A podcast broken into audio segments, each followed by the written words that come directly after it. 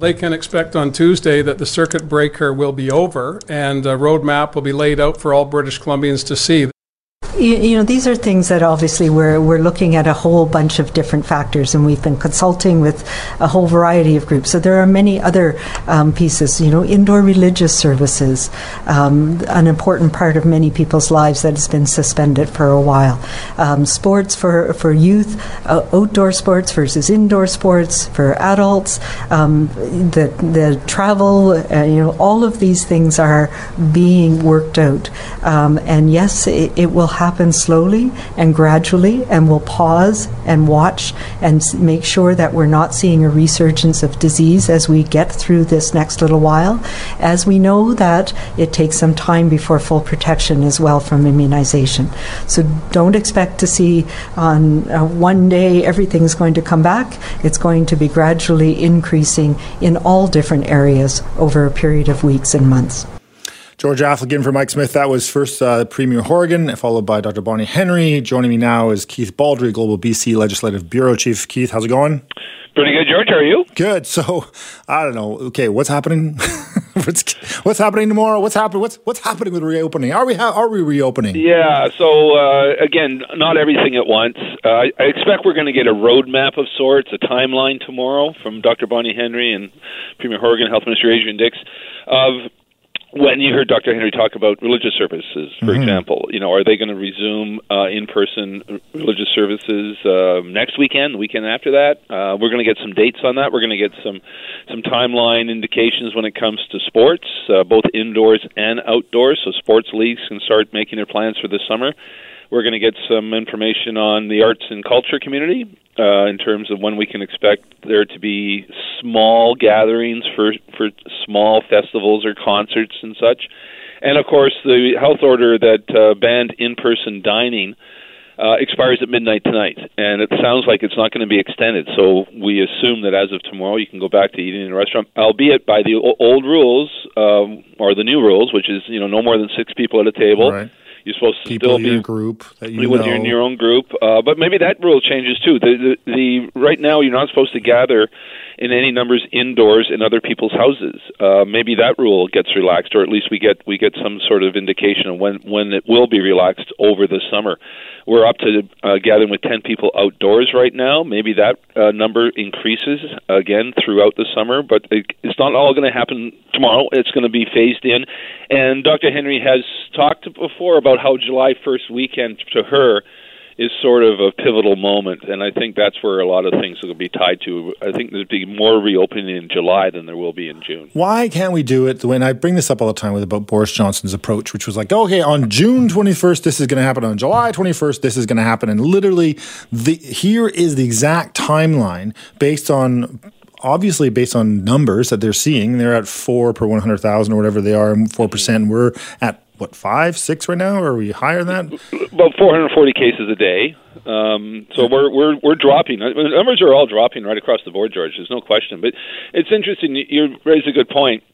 Uh, Doctor Henry has been very reluctant to ever set specific targets or dates for things. Mm-hmm. Uh, it's been more, it's heavily nebulous. Nuanced. It's nebulous. And that can be frustrating for uh, yeah. businesses who, you know, need to, uh, need to know when they should hire staff or expand mm-hmm. or contract based on what their expectation is for business, based on, you know, dates for, for opening and not. Uh, but maybe we'll get some dates tomorrow. I still kind of think it's going to be nuanced and gradual rather than specific. Okay, so second dose. Now, that's the other thing. I'm getting confused here. Now N A C I is saying second dose, you should get the same as the first dose. Last time I was here, we were talking about this. You and I both got the AstraZeneca. Like, I don't care, but AstraZeneca, fine. But now they're saying, yeah, you should get the AstraZeneca if you got the AstraZeneca. Which is it? Why are we getting these mixed messages from N A C I? Yeah, because I think the science is changing or hasn't changed enough. So there have been some studies about mix, mixing vaccines, mm-hmm. but I don't think they're conclusive enough for N A C I to draw any firm, final um, pieces of advice. But their advice right now, and again, N A C I just advises Health Canada and governments. They don't set the rules. Uh, governments can choose to do something else if they if they don't like N A C I's advice. And that, indeed, we've seen that across the country.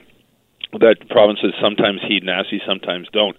So the advice from N A C I right now, the recommendation is uh, for your second dose, get the same vaccine you had for your first dose, if possible. It's interesting, in AstraZeneca's case, they recommend if you can't get AstraZeneca, get Johnson and Johnson. The problem with that whole argument is there's no Johnson and Johnson in Canada. Yeah. And there's very little AstraZeneca. We got ninety thousand doses last week of AstraZeneca.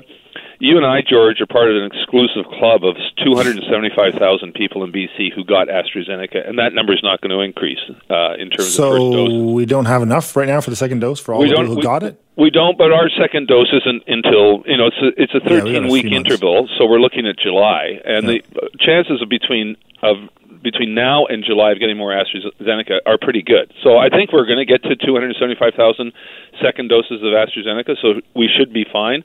The advice for people like us, if we can't get AstraZeneca, is to get Johnson and Johnson. The problem with that is there's no Johnson and Johnson scheduled for arrival in Canada anytime soon. And I assume there are doses available of AstraZeneca, but they're not using them because they're keeping them just in case they need them for something else? They're keeping the ninety thousand. The, the doses, I think we've got a little more than one hundred thousand doses. They're all being kept for second doses uh, purposes. And they're going to start being administered in small numbers uh, fairly soon because there is an expiry date with AstraZeneca.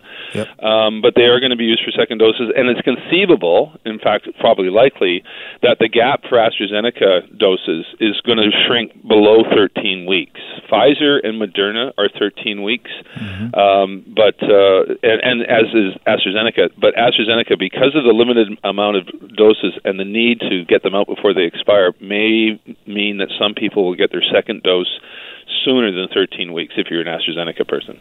All right, switching gears, uh, the Fairy Creek escalation. We have some celebrity mm-hmm. protesters joining the fray now, writing columns. Uh, Tzeporah Berman. What does the what is the meaningfulness behind that? Her, her joining the yeah. Group? So Tzeporah Berman, who I've known for many years, uh, texted me uh, last week saying, "I'm after twenty-seven years, I'm headed back to the blockades." Because she uh, had become a moderate to many people. I mean, there's a lot of people who are saying, "Ah, oh, she's a sellout. She's gone. You know, she's getting paid uh, now, and she's not. She's not as protesty as she used to be." Pro- yeah, not as protesty is a good way to put it. She, she hasn't been directly involved in some of these things. She she has been um, appointed to various um, uh, uh, you know duties by government mm-hmm. to oversee some environmental Um, you know, policies and such. But uh, Tzeporah Berman, I'm, like I say, she's a, the genuine thing, genuine mm-hmm. article, and she says she's had enough. She thinks the, the, the logging of old-growth timber there, to her, violates a fundamental principle. So she got arrested on the weekend um, for civil disobedience. Uh, this is an interesting dispute because it's the first real environmental protest that the N D P government has faced on its watch, and it does harken back memories to the War of the Woods in Clockwood Sound in the yeah. nineteen nineties, where Tzeporah Berman first mm-hmm. emerged as a major environmental uh, activist figure, and she's there again. It again involves old-growth timber. What's different about this one and makes it more fascinating is the local First Nations, the Pacheedat First Nations, the elected chiefs there support the logging. They right. own so some of the mills.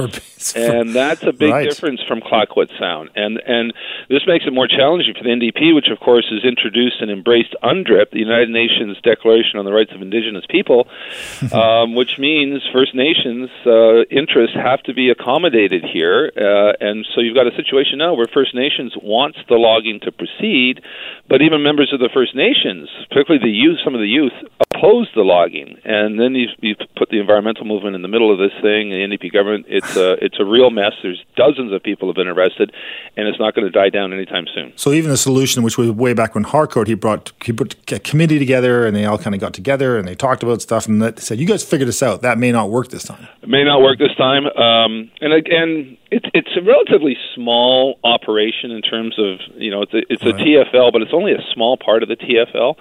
And I've wondered whether a compromise might be achieved here, but the fact that the First Nation supports the logging adds a bit of spice to this that wasn't there before. Yeah. George Affleck in for Mike Smith. I'm joined by Keith Baldry, Global B C Legislative Bureau Chief. Uh, we're taking your calls, six oh four, two eight oh, nine eight nine eight, six oh four, two eight oh, nine eight nine eight. And joining me now is Ed from South Surrey. Ed, what's up? Uh, yeah, I just got a question. The second shots are sort of coming out sooner as predicted. Do you have any prediction for someone seventy-five years of age And my second question is, we're pretty close to the states on administering the first shot, but we're way behind on the second shot. But they're opening up much quicker. Does that give uh, consideration for putting more emphasis on the second shot? Thanks. I had two questions there, Keith. Both quite interesting, I think. Yeah. Uh, well, if you're seventy-five years old, you're going to get your second dose fairly soon, because you would have got your first dose ooh, back in or probably early April. And those would be Pfizer probably, right? Most of those? seventy percent of the, of the people in B C who've got vaccines have got Pfizer. That's by far and away our workhorse vaccine. nineteen percent have got Moderna. ten percent have got um, AstraZeneca. Uh, so, again, most people are getting Pfizer. And we're getting more. We're getting lots of Pfizer all the time. Yeah, we're getting two hundred seventy-six thousand mm-hmm. doses a week. We go to three hundred twenty-eight thousand doses a week next month. Moderna is less uh, predictable. We're getting about one hundred thirty-five doses uh, a month, or every every two weeks, I guess. Um, and no AstraZeneca on the horizon. But AstraZeneca can just show up suddenly out of out of the blue. Yeah. Caller's right. They we we're ahead of the, the U S on first dose deaths, um, first dose vaccinations, but we are behind on second dose. But the second doses will start catching up very quickly, because we've had a four month interval, and the states does not. They've had the twenty-one days, I think, or twenty-eight right, days. Right, we're one of the first countries that decided to do that, yeah. and there was a lot of controversy. I mean, Doctor Bonnie was the first one talking about that yep. way back in January, and people were yep. saying, are you crazy? Why are you not listening to the pharmacy companies? They know what to do. And yet well, we again, and- people who normally would never trust pharmaceutical companies suddenly think pharmaceutical companies are the only ones yeah. to be trusted in something like this. The, the goal was to give as many first doses to people as possible, because first doses provide an enormous amount of um, protection. And so if you can protect as many people as possible for a limited period of time, that stretches out the interval for the second dose. It's interesting, we've gone from sixteen weeks for the second dose interval, now we're down to thirteen weeks. And as I say, that may shrink as well as more vaccines become available. But it also talks about opening up and why the U S, you know, they were, were mm-hmm. equal. Now we've surpassed them on the first dose, and yet they're going full out, full bore on opening up. Why are we not just doing that here? Yeah, and we're, I'm not sure we're, I don't know if you saw the P G A A golf championship yesterday with Phil Mickelson, but the the scenes of the crowds, crowds were just tens of thousands of people surging around Phil Mickelson in very close quarters. Just thousands of people, neck to neck. Nobody wearing masks mm. in Carolina. And we'll see what happens as a result of that. Assume that most of those people had at least one dose of vaccine. Well, we're not going to open up to that extent until we have at least everybody eighty percent two doses, and that's not till the fall. Right. And, uh, and the fall is when people are talking about opening up the border. All right. Th- thanks to Ed for that call. Dennis from Barrier. Dennis, go ahead. Yeah, my question was basically answered during, uh, by a previous caller, but... Uh, The other question is, is there going to be enough supply of Moderna? We hear very little about Moderna at all mm-hmm. uh, for our second shot. Yeah, it and, is, uh, that is weird why we're not getting... Keith, why are we get, not getting that Moderna? What's what's going yeah, on? Yeah, Moderna's been a bit of a mystery since day one. Um, we get it. It's it's now a little more predictable. For mo- a few months there, it was just simply considered not coming, and then it would arrive out of the blue. Now we do seem to have a, a dependable delivery schedule, about one hundred thirty-five doses, one hundred thirty-five thousand doses every two weeks. But that, again, that's dwarfed by the amount of Pfizer.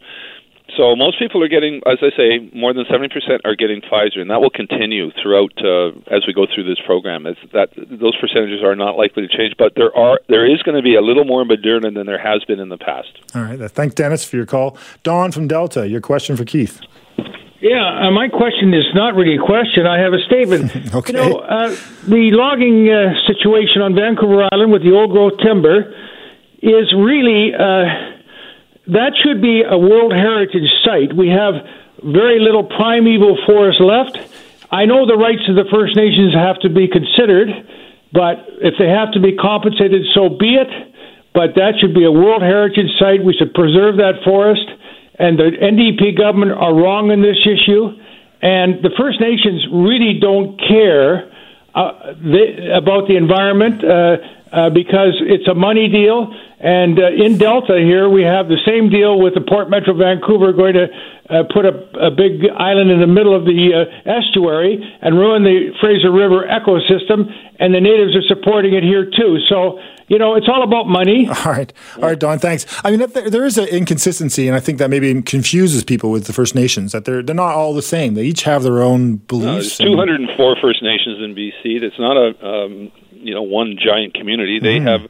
different views. They're independent First Nations from each other. Uh, they have overlapping claims in many instances, and they have, um, as I say, different different policies and different their views own different complexities uh, and yeah, their own and politics. It, to say natives are this or natives are that really kind of ignores the fact that these are individual nations. All right, Bonita from Arrington.